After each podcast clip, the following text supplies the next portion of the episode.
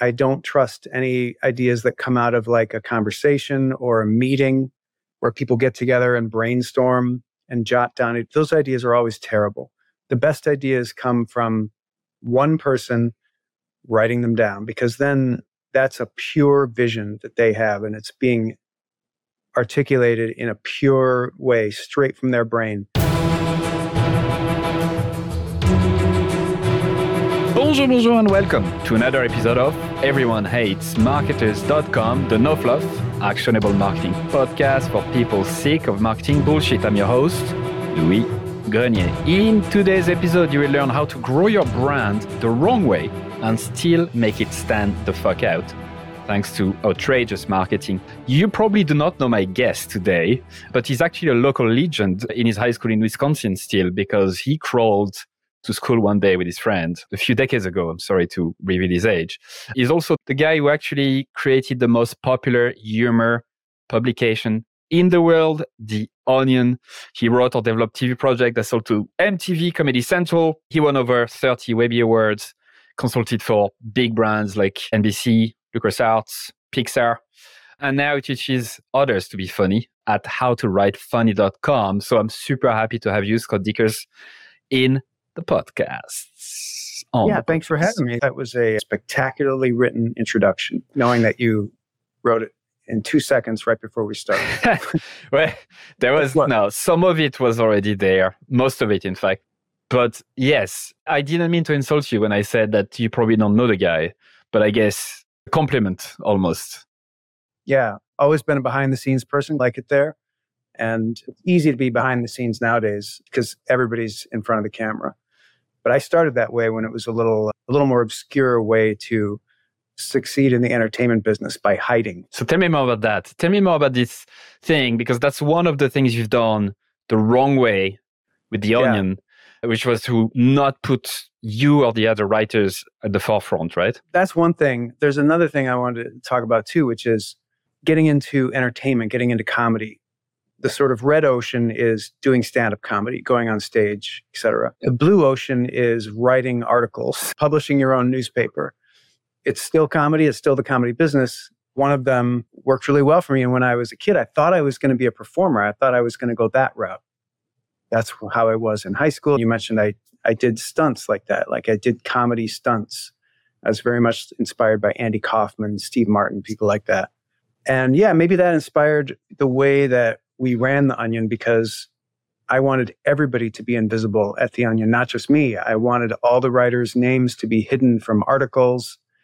And a big part of that was learning the lesson from the National Lampoon and Spy Magazine, which were magazines that made their writers celebrities. And so when those writers left to go to Hollywood or sold the publication or whatever, everybody said, hey, it's not funny anymore. We lost so and so.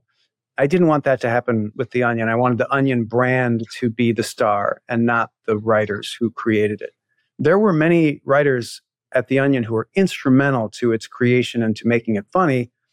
And whenever they would leave, whenever they would go to Hollywood or whatever, nobody knew about it. No, nobody could tell because it was a very clear, consistent voice and I think that's partly why the onion survives to this day. I don't think it would have survived some of the turnover that we've seen over the years. There was a big one in around 2010 or so where we lost 80% of our staff in this angry schism.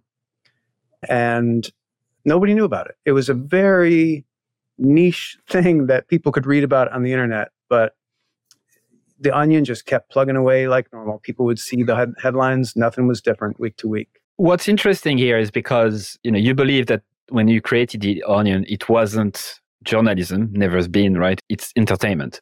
And when you look at TV shows like one of my favorite, if not my favorite, is The Office. When you look at that, they don't put the writers in the forefront either, right?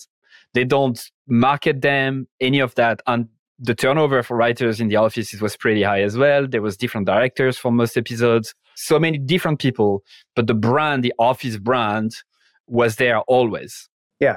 Do you feel like that's roughly the same idea, or is it not the right comparison? Yeah, the Onion was modeled more after entertainment enterprises like that, or like a, making a movie where you don't have the writers of the movie come out during the movie and tell you what's how they wrote it. You just want to see the movie. And I think The Office is due to the genius of Greg Daniels. I think he knew those principles and kept himself very hidden. A lot of other people, eh, one of his co creators was a character on the show, but he was very much hidden. And he's a genius who's created so many shows. But the only time you ever saw him was on the last episode of The Office. They had this group picture, and he's one of these dots in the picture. That was it. That's how you do it. You find Steve Carell you put him up up front. Yeah, so the actors were the people that others can look up to, but obviously they were the fictional part yeah. of it. It's the Wizard of Oz principle. You got to have the big, fancy, glowing orb of a face with the fire. You know. Yeah, to draw the attention. So that's I feel could be a, some sort of a conundrum, right? When like people hearing this right now, feeling like that means you have to put aside your maybe your dream or your or those irrational needs that humans have to be recognized or to be remembered and whatnot to be your best creative self right? Do you feel there is a connection between that need for anonymity or feeling like it's better if i'm behind the scenes and the quality of the work being put out by creatives like writers?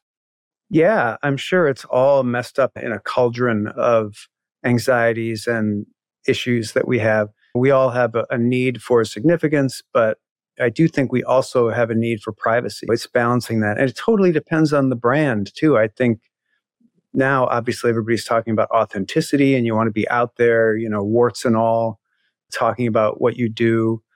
And that goes counter to what I'm saying, which is put a clown out front. Don't, you should hide.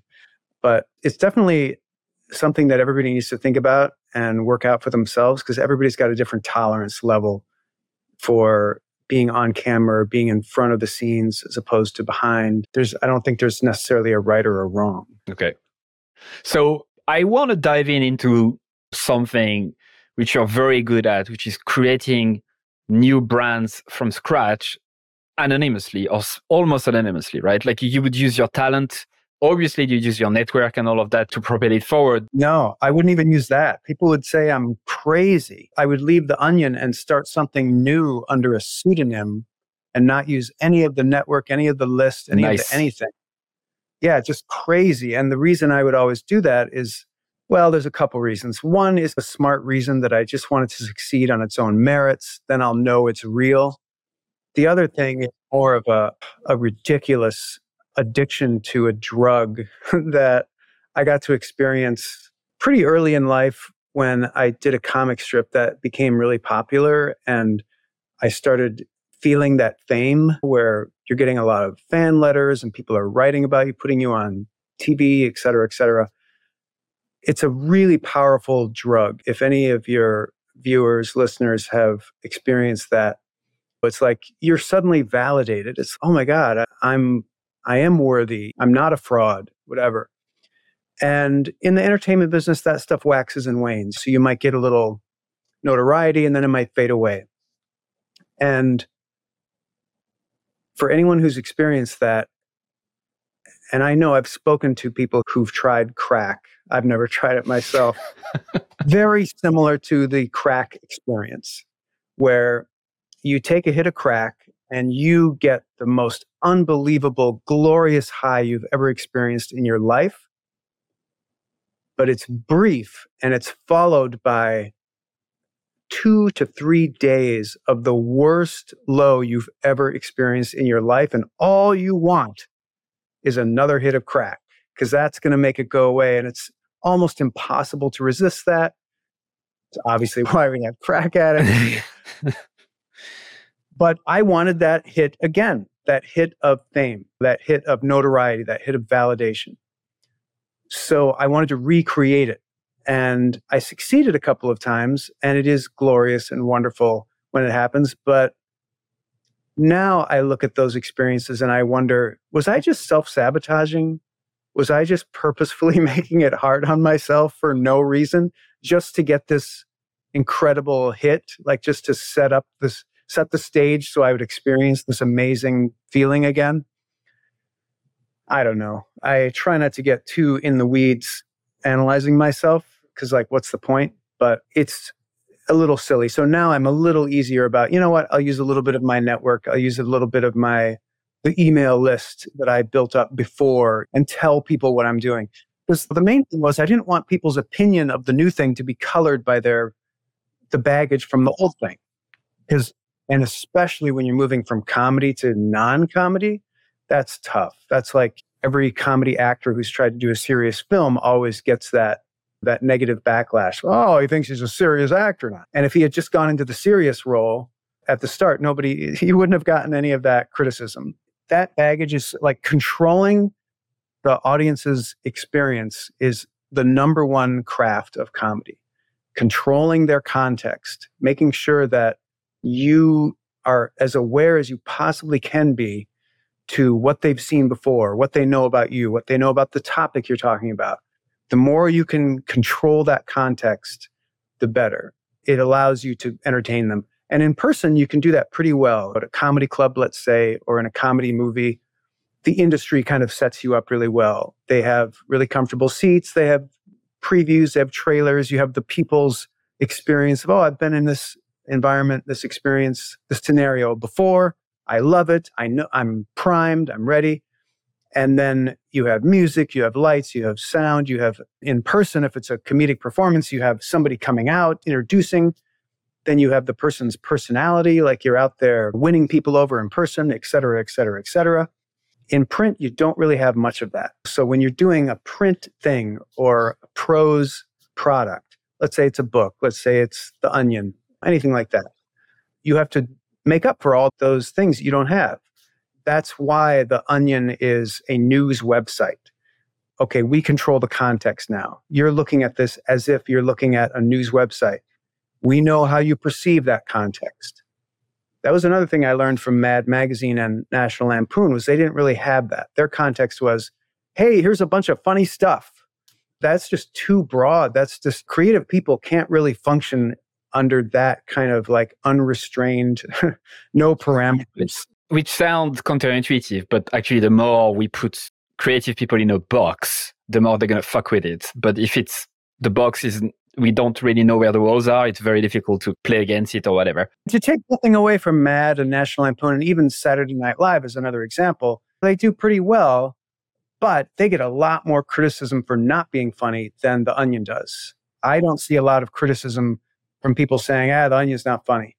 And uh, partly it's because we controlled that context and we made it a serious context because people like to laugh when there's a serious construct around them. If they're at a funeral or if they're at church or in a classroom, that's when you want to burst out laughing. You just, you create this tension where people desperately want to laugh. Why is that? That's a really good question. I don't really know why we do that, except to say that laughter is the involuntary response to stimuli that we can't really process.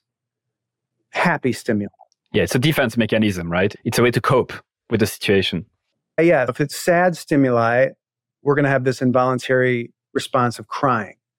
But if it's joyful or funny, intellectually interesting stimuli, we're going to laugh.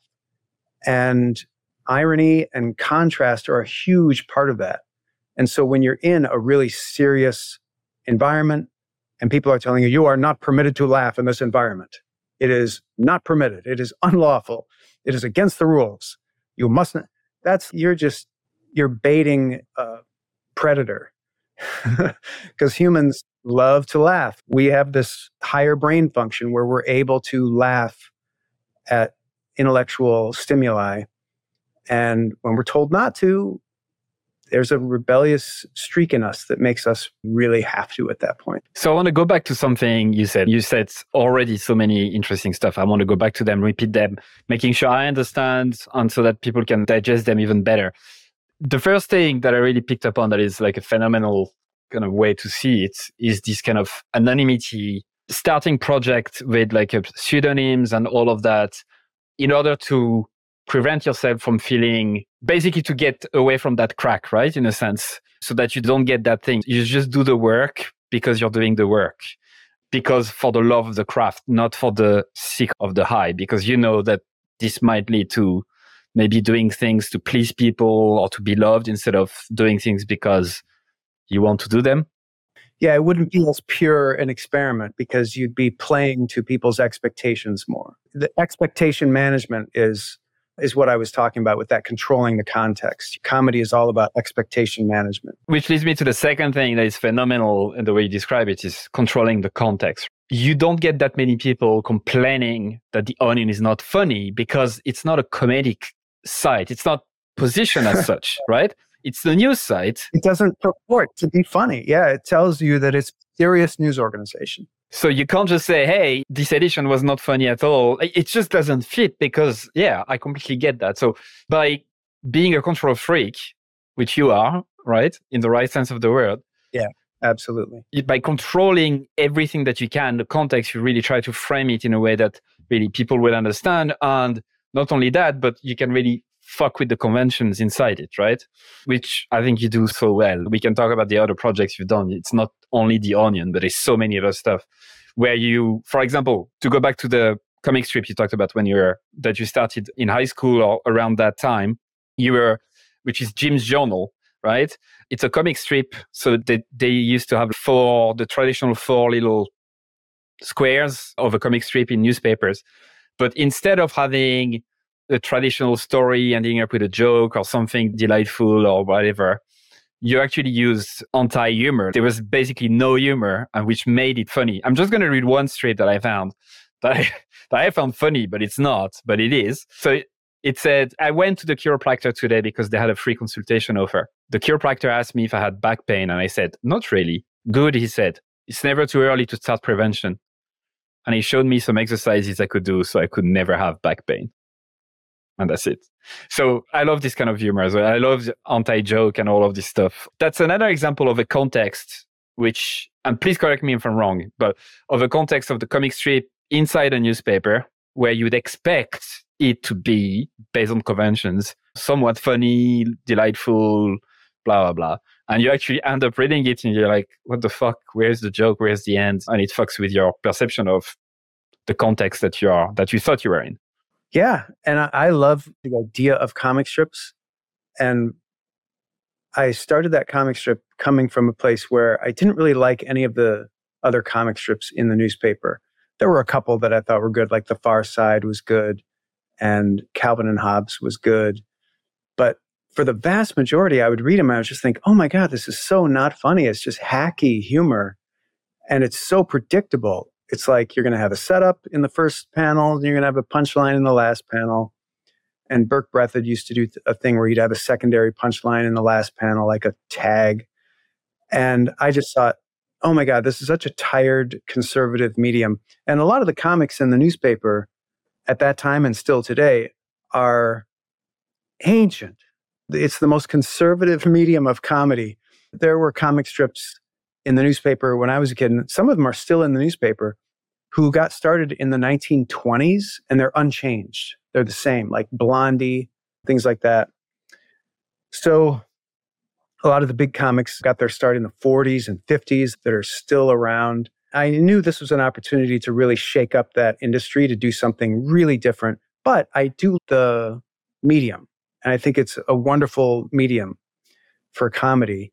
So I wanted to meet the audience's expectations for what you're supposed to get from that medium. You're supposed to get laughs. You're supposed to get characters that you like and that you want to see every day. You're supposed to get something that's easy to read. You just quick glance, you got it. Nothing too dense. Not a lot of alternative comics will just pack the each panel with words. Way too complicated. Even Berke Breathed with Bloom County was too complicated sometimes, or Doonesbury. So I had as few words as possible, simple stick figure drawings, and characters that I tried to make people like. But I would mix up where the joke was. Sometimes the joke was an after effect. Sometimes it was in the second panel and not the first panel. Sometimes, or the last.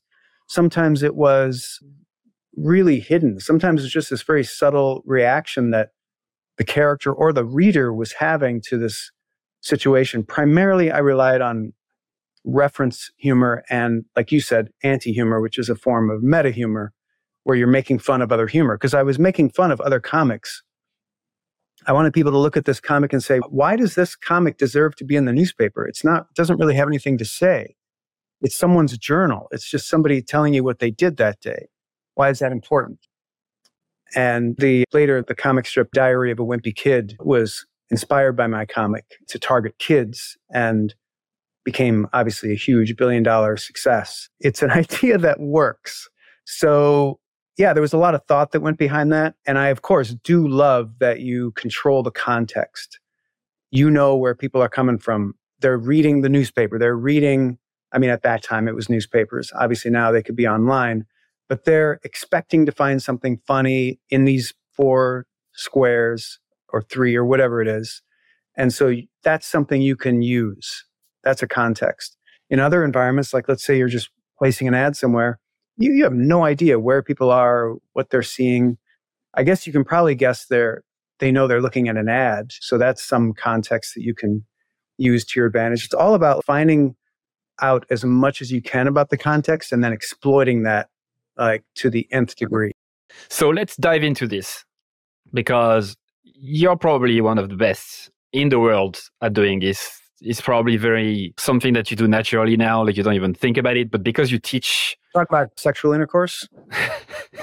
no, it's talking about something else. You teach how to be funny. So I'm pretty sure you've made it out of your brain to put it you know, somewhere and to teach people how to do this. So let's say we are working together on a marketing related project. It doesn't have to be like dirty marketing. It can be, as you said, it could be an ad or it could be like a new project, a new book or whatever. Talk me through the steps that you take to first understand the context people are in. What question do you ask yourself? Like how do you analyze it? I don't give much thought to that. That's usually pretty automatic because it just takes a little bit of awareness of the medium. So i've been alive and partaken of so many different mediums of entertainment and inter- information. I feel like i know them well enough.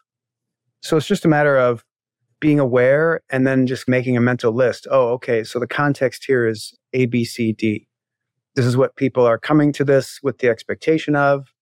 This is what they normally hear or see, hear or read, and just then starting to come up with ideas for what I can do, just almost subconsciously incorporating what I know about the medium. Because I don't want it to be too, like I write these series of books, the How to Write Funny books that really deconstruct the process in a really scientific and me- almost mechanical way, which is helpful to learn. But in the actual doing of it, you want to get past that mechanical deconstructing process. That's for learning, and it's learn what you can from that. But then eventually, you want to internalize that knowledge and do it like it's a, an instinct. It's like a good analogy would be you practice the violin at home and you're going to be doing your scales and you're going to be making mistakes. You're going to be trying to get them perfect. But when you perform, you want that all to just be inherent muscle memory, your feelings, your emotions. You don't want to be thinking too much about the mechanics.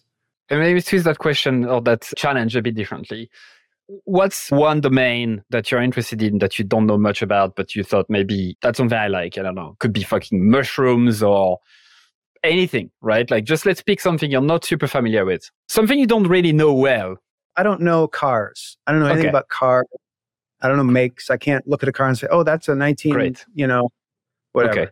So let's imagine that together we are starting this. We are reselling very classic cars, right? What's considered classic? I don't know what fucking classic means, but they are old and people like them. And we have trying to do something around that, right? Let's say we have an inventory of those classic cars how do we take the context and fuck with it?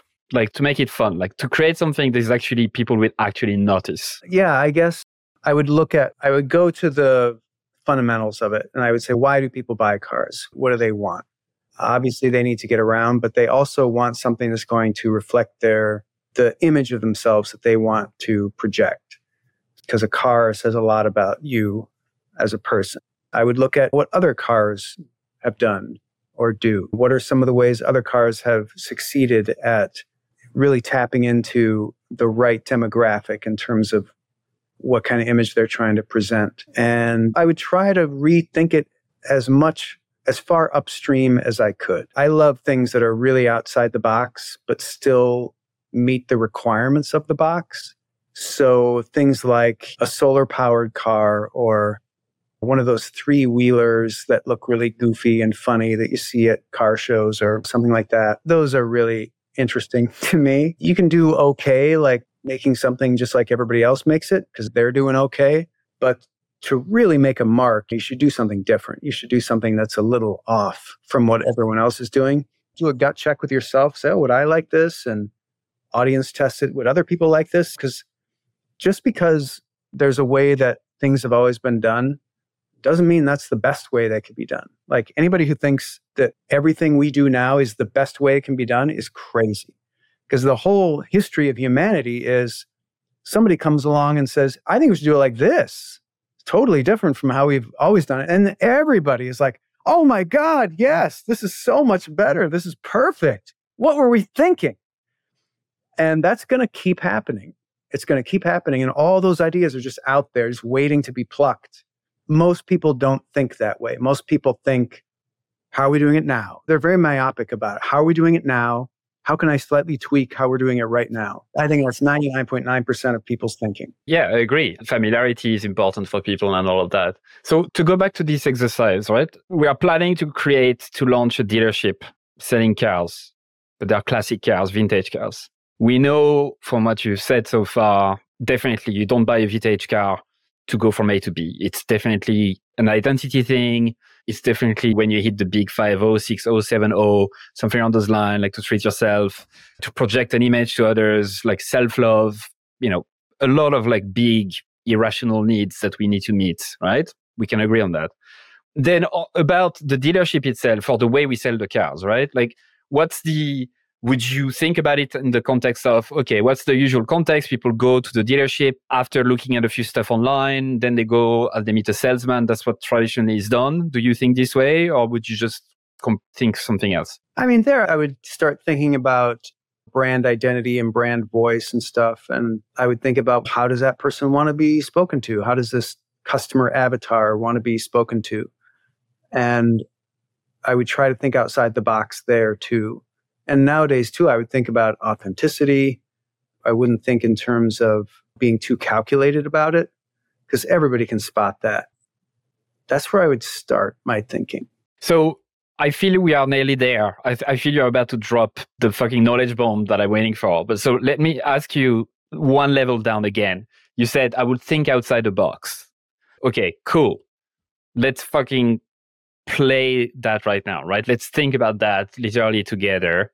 Doesn't have to be perfect, that quantity versus quality, right? But like, how would you use that brilliant brain of yours and experience to fuck with those conventions of a dealership and think outside the box? This is going to sound really boring because the end product is always where the razzle dazzle is. The process is very boring.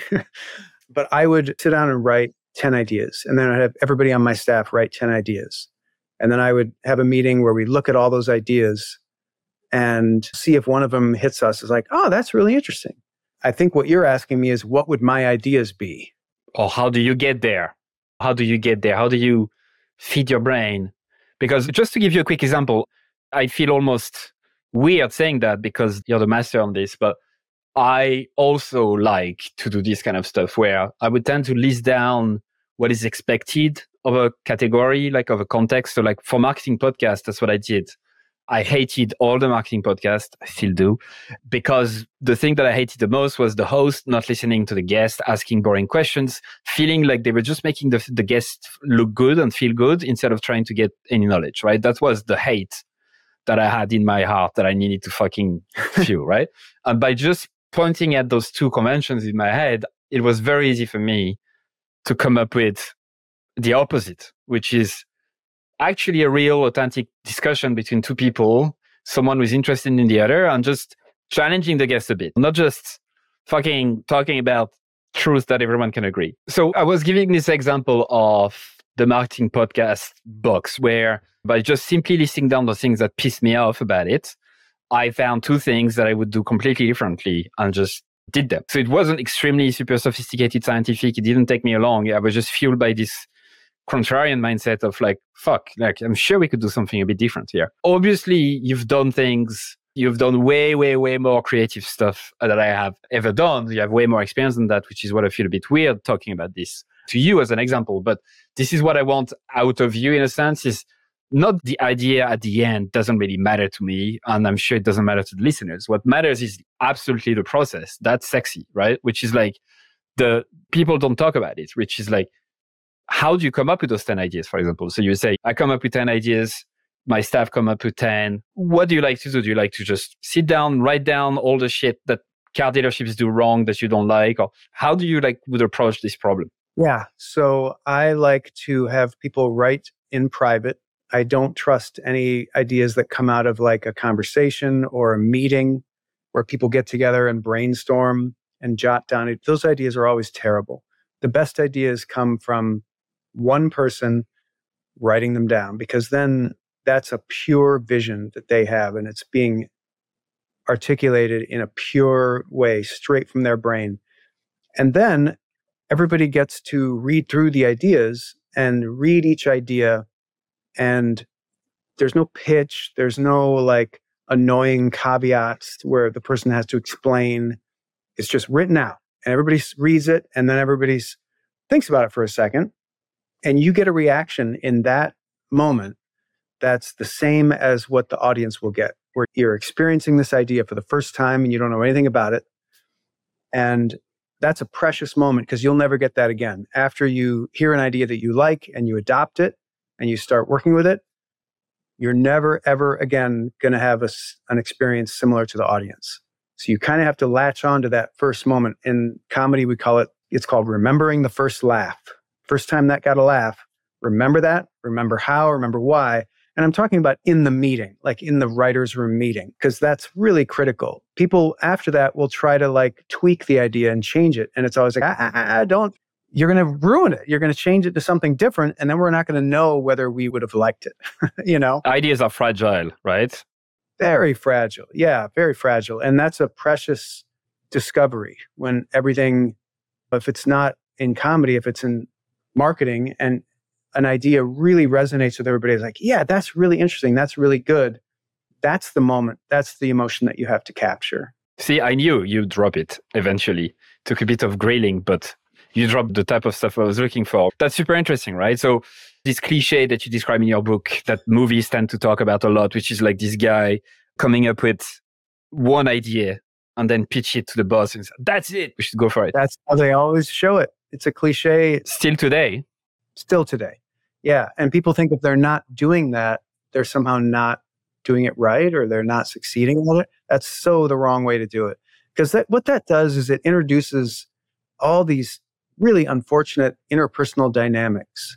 Somebody comes into you, they work for you, and they say, I got a great idea, boss. And then they tell you the idea that they that's horrible. Because now, if you don't like their idea, you're just slapping them down. You're just saying, ah, that's terrible idea. You've ruined their day. And so to wait. You're gonna you're gonna say that's pretty good, it's not bad. Maybe you'll even adopt it out of politeness. You're gonna ruin your whole company out of politeness you need 10 ideas and you need them anonymously written so that when somebody has a list of 10 and one of them is okay, they feel pretty good about themselves, even though they're a 90% failure. Much better than having one idea and having that failing where they're a 100% failure. Because when you come up with just one idea, it's really tied to your own identity and sense of self worth almost, right? Absolutely. Well, if you do what you created with the onion in terms of the practice of creating, it was quantity versus quality, right? Like absolutely, ninety-five percent, ninety-nine percent of the headlines and the ideas never went anywhere. Oh, it's bigger. It's a much more insane ratio than that. It's probably one out of a thousand that would get published. Fuck. Yeah. Uh, that's a debate I have so many times about in marketing, in particular, in the social media world, like on LinkedIn or whatever the fuck. People are saying, is it quality? Is it quantity? And I used to believe that it was quality. Like you need to work your ass off to create the best thing. But what I didn't understand was that to create that best thing, you first need to create so much shit, right? Absolutely. To be able to pick that thing out. And I think social media is a different beast than traditional entertainment, like a comedy website. With social media, it actually is a little bit more about quantity because that's your list of 10 your list of 10 ideas is 10 posts. And so if one of them works, that's a success. Nobody's going to remember the other nine. Nobody cares. You really have to look at each medium separately because they all have slightly different rules. But the concept is exactly the same, right? Like very similar. I agree. Like in the way you've done it for like the Onion when you were working there, when you were doing it with the other writers, your social media testing ground was just between each other in the writing writers room and stuff. While the advantage of social media is that it's the input is from the crowd. Did they notice it? Did they pay attention? Did they react to it? And now you can double down on it. And it's great because the crowd is your staff. That's your creative staff. You get wonderful A B test results from them constantly. Yeah. And it's the way to see it, right? They're not like your customers or people that you need to impress. They like they are your staff. We look at it from a hopefully objective fashion, or at least they'll treat it from an objective fashion because they see it for like half a second and then that's it. Yeah, but I do want to say that it's a macro of a macro. So if I were a marketing professional and I had a company, I would still vet my ideas for every social media post with that system internally, and I would have ten ideas. I would pick one. I would put that one out there. But then you're on a new macro level. That one is going to be one of 10 for the audience to see. Because, you know, in a writer's room, when you're doing comedy and you're going through those 10 ideas, some of them are just not for the eyes of the public. They're going to be way off base. They're going to be weird. They're going to be creepy. And it's good to have them in a private place where you can say, no, we're not going to do that. Let's keep reading and find better ideas. No, we agree.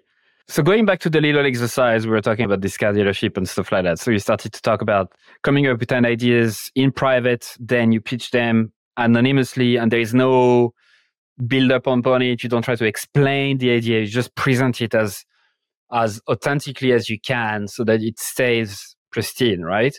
And I think that's a theme in terms of the way you work, right? Which goes back to like keeping your identity pristine as well. Like when you start a new project, it needs to be control, like the context, understanding what's going on, your identity, like using pseudonyms, making sure nothing is touching this kind of uncharted territory. It's like this part of the world where no one has ever explored before. That's what it feels like a bit. Like you really treat the creative process, the ideas as this treasure that one can't fuck with that much.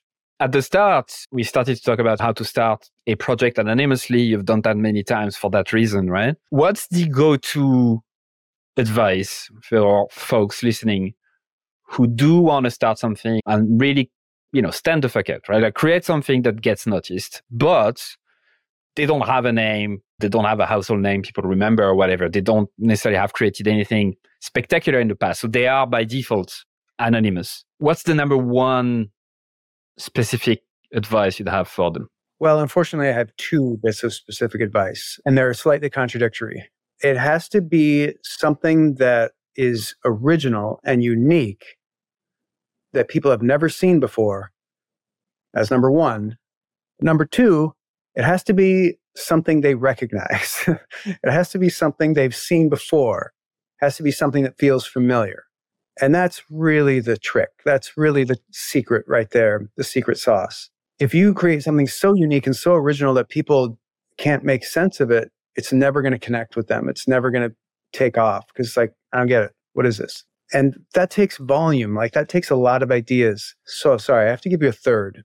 So now you've got those two, now that you've got those two, you've got to generate a lot of ideas and you've got to pick one that you think meets those two requirements, teeters in that fine balance between those two things and really hits the sweet spot. But then the third one, super important. You have to fall in love with that idea and it has to be a passion project. The problem with most passion projects is that people didn't go through that vetting process earlier, where they tried to meet those two criteria. And then they came up with a ton of different options and picked the best one, got some feedback from their inner circle. Most passion projects are just somebody coming up with one idea and saying, I love this. I'm going to do it. That's sad. That's just really never, ever going to work. You have to put some thought in behind it. And that's tricky it's almost like arranged marriage. It's like, no, we're going to find the best match we're going to throw you two together and it's going to be a long lasting, loving relationship, I promise. but that's kind of how you have to do it in this realm. You have to make the best intellectual decision and then buy into it emotionally and have passion. Because if you don't have passion for it and if you don't love it, you'll fail. You really have to have that. People can sense a lack of passion like a dog can smell fear. And also, it's going to make your life hell continuing to try to push this thing and build this thing when you don't even really like it. You have to love it so that all that pushing and all that promoting and all that proselytizing feels good and makes you happy. Have you heard of the Maya principle, most advanced yet acceptable? No, I have not heard that. I like that. So it's a design principle, and it's basically what you describe, which is it needs to be advanced enough so that it's original, but it's not unique. It leans on something that exists. So it's achievable, accessible, right? So they talk about the Maya principle. It was coined by, what's his name? Raymond Loewy, the father of industrial design. And I'm sure you came across all of those examples of like Apple trying this iPad way before people were even ready for it because the leap was too too far, right? It was original, but people didn't understand it. So does it feel familiar? Yeah, I struggle with that. I appreciate knowing about that concept because sometimes I'm way too ahead of my time and I'll come up with something that people aren't ready for. And it takes a long time and it's a long slog for me to keep pushing it until eventually they come around. It was almost 10 years of putting out an issue of the Onion newspaper every week and hearing people say, What is this? A humor newspaper? That's not a thing.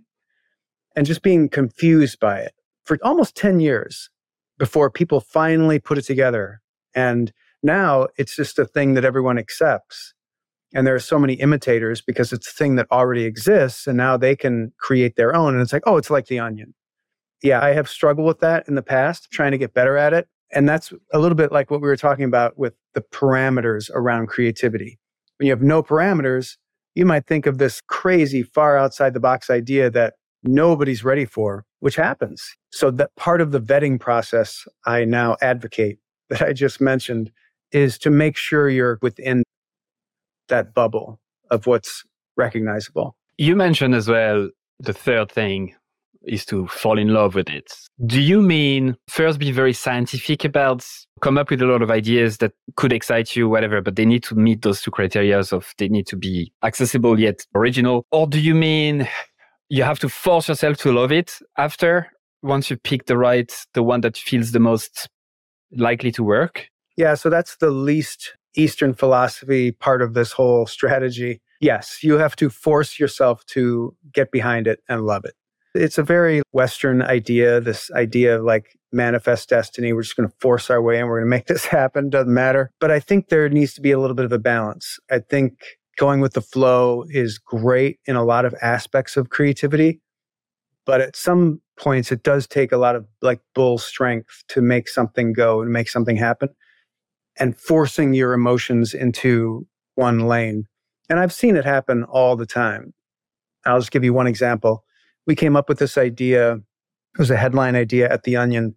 And the headline was I'm going to see if I can remember it exactly Frito Laysia cuts off diplomatic relations with Snackistan. So that was the headline.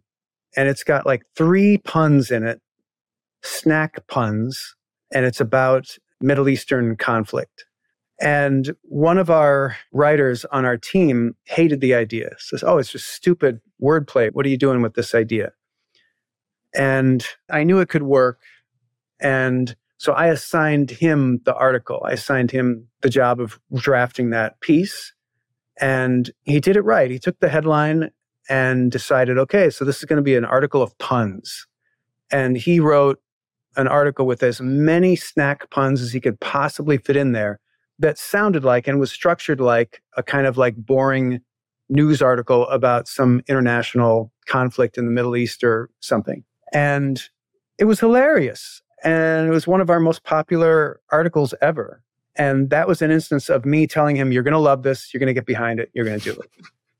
And it worked. Is the recipe to force yourself to work on that thing for a while to trick your brain to like it because you've been exposed to it for a while. Exactly. And that's why arranged marriage works because we tend to like people who we are around. And so you're probably going to fall in love with somebody you met in high school or college because they're around. There's wisdom in arranged marriage. Now, I would never do it. I'm just saying there's a reason it exists. There's a reason why people have been doing that for thousands of years.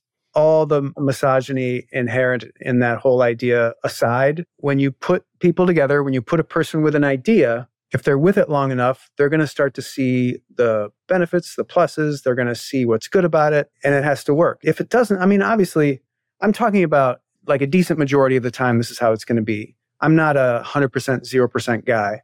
I'm always like, play the odds. And I think if you of course, there have been arranged marriages that have failed spectacularly. so that's not what I'm talking about. And there are ideas that you try to fall in love with and you can't, and you hate them and you have to give them up. Totally fine. It happens. I think failure is the best teacher, but I think the ones that succeed are going to be the, in the majority, where you're going to be able to fall in love with it. You're going to be able to see all the good in it and make it work, get your team behind it or get other people behind it, whatever you need, and it's going to be fine that relates to the cognitive bias, which is the principle of liking, which is the more we see something, the more we tend to like it. That's as simple as, right? So the more we see an ad on TV, the more we tend to like the company. And it's very similar to what you're describing. So by tricking your brain a bit to, to see that thing every day and work on it every day, you're gonna start you're gonna start loving it. Or it's more likely that you love it. So to just repeat what you said earlier, I don't remember the exact two adjectives you used. Was it when I said the Maya principle? How did you phrase it again? Yeah, I think I said something original and unique, but right. that's not so unique that people right. just don't understand it. Gotcha. It's cool. like nothing you've ever seen. That and then fall in love with it. I really love what we talked about, the controlling the context. I think it's such a great advice on the reason why the onion didn't really get a lot of hate about this wasn't funny this this week because it was seen as a news website, not as a comedic art performance thingy. And then this original and unique, but not too unique, falling in love with the idea. We talk about writing in private, the best ideas coming from like one single person that is untainted by anything else, which I think is the theme of this conversation, which is like really keeping the creative process untainted, like making sure that it's pristine, making sure we don't fuck with it too much because it, are, it's all very fragile. Yeah, there's something magical in a singular vision and that's what you're trying to capture there. When something is committee derived, it doesn't have that magic. There's the what is this quote? A camel is a horse that uh, was drawn by a committee or something around those lines. Like it's it's basically. Oh yeah, I've, I've heard that phrase. Yeah. Anyway, it's all that you put all the colors together. Everyone has a different color, and you put all the colors together, and it ends up being gray because that's what happens when you mix all the shitty colors. Yes, analogy. So, last question for you. What do you think folks listening today uh, should learn that will help them in the next 10, 20, 50 years? That's a long way down the line. The main thing is the loving it aspect. Because I think too many times we think about it as work and we think about it as a job. And oh my God, it's so hard. And a lot of this is hard. Like being on social media and posting and promoting things is really hard. It's a lot of drudgery. But when you love the project, when you love the product, we all know like the best ingredient for sales is love of the product. When you love the product, that not only helps you, but it helps potential customers understand that you love it. Like they feel that. And then you live a happy life. So you're on your deathbed 50 years from now, you want to know that you lived a good life and that you were happy and you did something you loved. And I'm not so into this idea of do what you love and the money will follow. You know, I'm all about the make sure it's the right thing, make sure it's the vetted thing that actually has a chance to work. And if it doesn't work, give it up and try a new thing. Eventually, you're going to hit on something. And you want to be able to look back and say, oh my God, that was so much fun. I just loved every minute of it. You know, that's, Fuck that's yeah. really, really important. Really important. Thanks. A very good way to finish this conversation that I very much enjoy. So, Scott, thank you so much for your time. Where can people learn more from you, buy your stuff, connect with you, anything? Yeah, well, it was, it was fun for me too. Thanks for having me on, Louis. People can find me primarily at howtowritefunny.com, where I have information about my system for generating ideas, my books, the How to Write Funny series, are all on sale online. And I do a daily tips newsletter on Substack that is free. Anybody can subscribe to that. It's mostly tips about writing, inspiration, productivity, and a little bit of like comedy writing, creative stuff. Where can we find that? I think if you search my name and Substack, it'll probably be the first return. And I think even Okay, if you misspell my name on Google, I come up. So No I'm at- dickering around. at Okay. least that famous. Yeah, no dickering around is the name of that newsletter. You found it Yeah. pretty easily. Yeah. Yeah. So Dikkers is D I K K E R S. But again, if you get Uh, it just- wrong, it doesn't matter. Google Yeah, yeah, yeah. All right, Scott. Thank you. All right. Thanks, Louis. And that's it for another episode of EveryoneHatesMarketers.com. Thank you so much for listening. I'm super, super grateful. I'd love for you to consider subscribing to my daily newsletter, Monday to Friday, called Stand the Fuck Out Daily. I send very short, hopefully interesting, surprising, shocking, entertaining content to help you stand the fuck out. It's at everyonehatesmarketers.com. You can subscribe for free and obviously unsubscribe whenever you want. I'm just going to read a couple of emails that I got recently as a reply Juma said your content attacks the mind primarily, which is such a good thing because most of us are skilled at what we do, but we don't have the courage to do it our way. Mark, who just subscribed a couple uh, days before, said, This is my first issue of your newsletter. Love it. Glad I subscribed. Brianna said, I just realized this morning that my email habit is now to one, skim through the list, two, select all unread industry email except yours, three, delete and don't think twice, four, quickly skim yours. Amy said, also loving the new content that's coming from you. It feels really lovely. Candle said, I like your writing a lot. It really resonates. There's so much bullshit out there. It's good to touch the authentic. And Chloe said, Where is the I fucking love this email button? Brilliant. I hope you subscribe. You'll be joining more than 14,000 subscribers at this stage, which is crazy. It's the size of a small stadium. Anyway, thank you so much. See you on the other side.